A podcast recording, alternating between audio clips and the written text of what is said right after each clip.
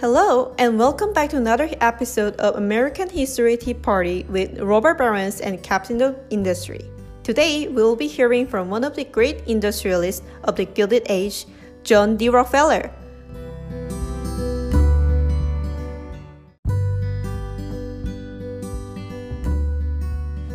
Thank you for joining us. Can you tell us a bit about yourself?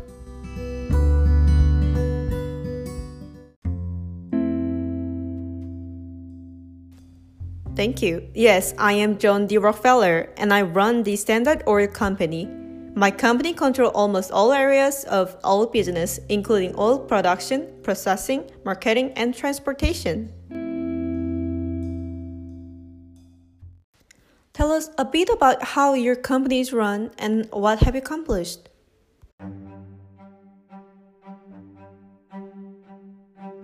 Well, for one, my company made the closest level of monopoly of oil business. We also help make the oil production and distribution better and more efficient by centralizing the overall control of the production held by one company.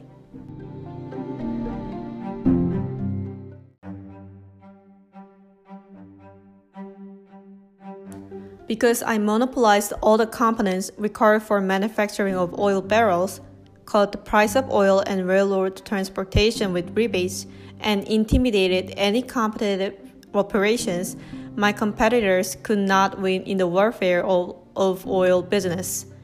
Those were my choices to successfully use the integration business model for my oil business.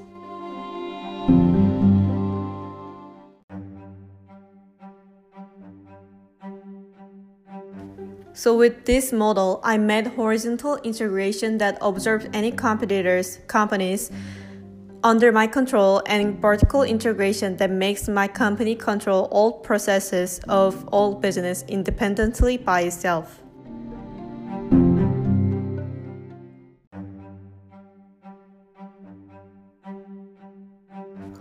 Although there were some struggles with the US Supreme Court and state courts about my monopolization, I overcame them by switching my company form to trust company and a holding company.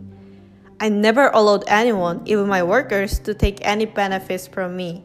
Thus, I could make a company that takes almost complete monopoly, about almost 85% in the US oil production history.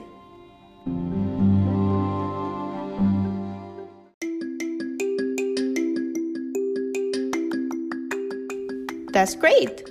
Let's take a quick break to hear a word from our sponsor.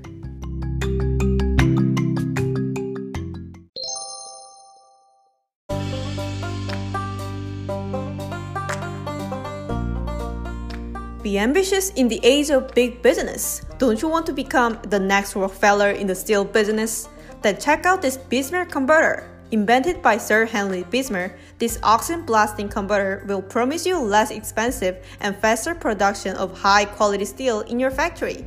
You will not regret this life changing choice. There are much more potentials than you think. Visit www.bessemerproduction.com for more information.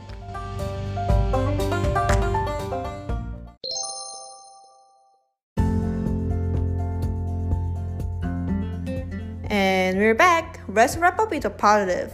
What have you done with your money to help people and serve the community?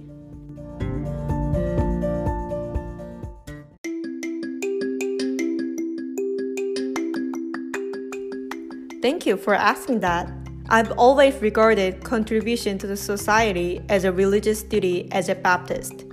So, as I remember, I've donated more than $500 million in my lifetime. In 1901, I created an organization named Rockefeller Institute for Medical Research, which became Rockefeller University later to study the cause and prevention of the disease. I'm also well known as a founder of University of Chicago. However, I also made huge contributions to other universities like Columbia, Harvard, Spelman, Bryn and Yale. Moreover, I founded the Rockefeller Foundation in 1913 to promote the well being of mankind throughout the world, to provide many public fundings, including public health, medical schools, the social sciences, the arts, and others.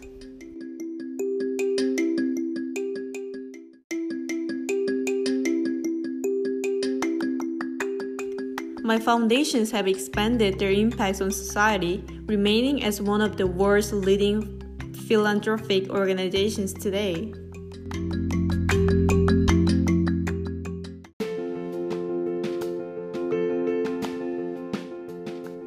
How great contributions they are! Thank you for sharing. One last question. Would you consider yourself a robber baron or a captain of industry, and why is that?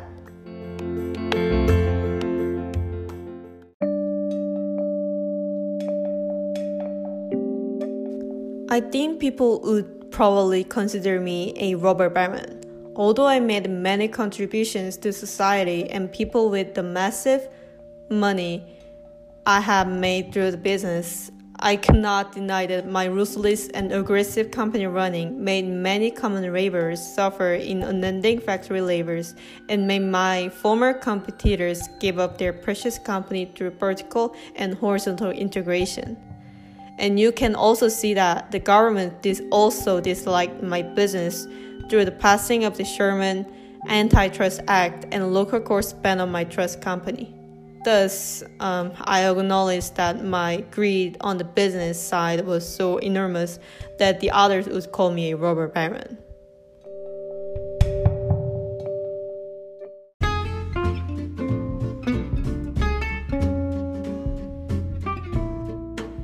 Alright, that was a very impressive self reflection.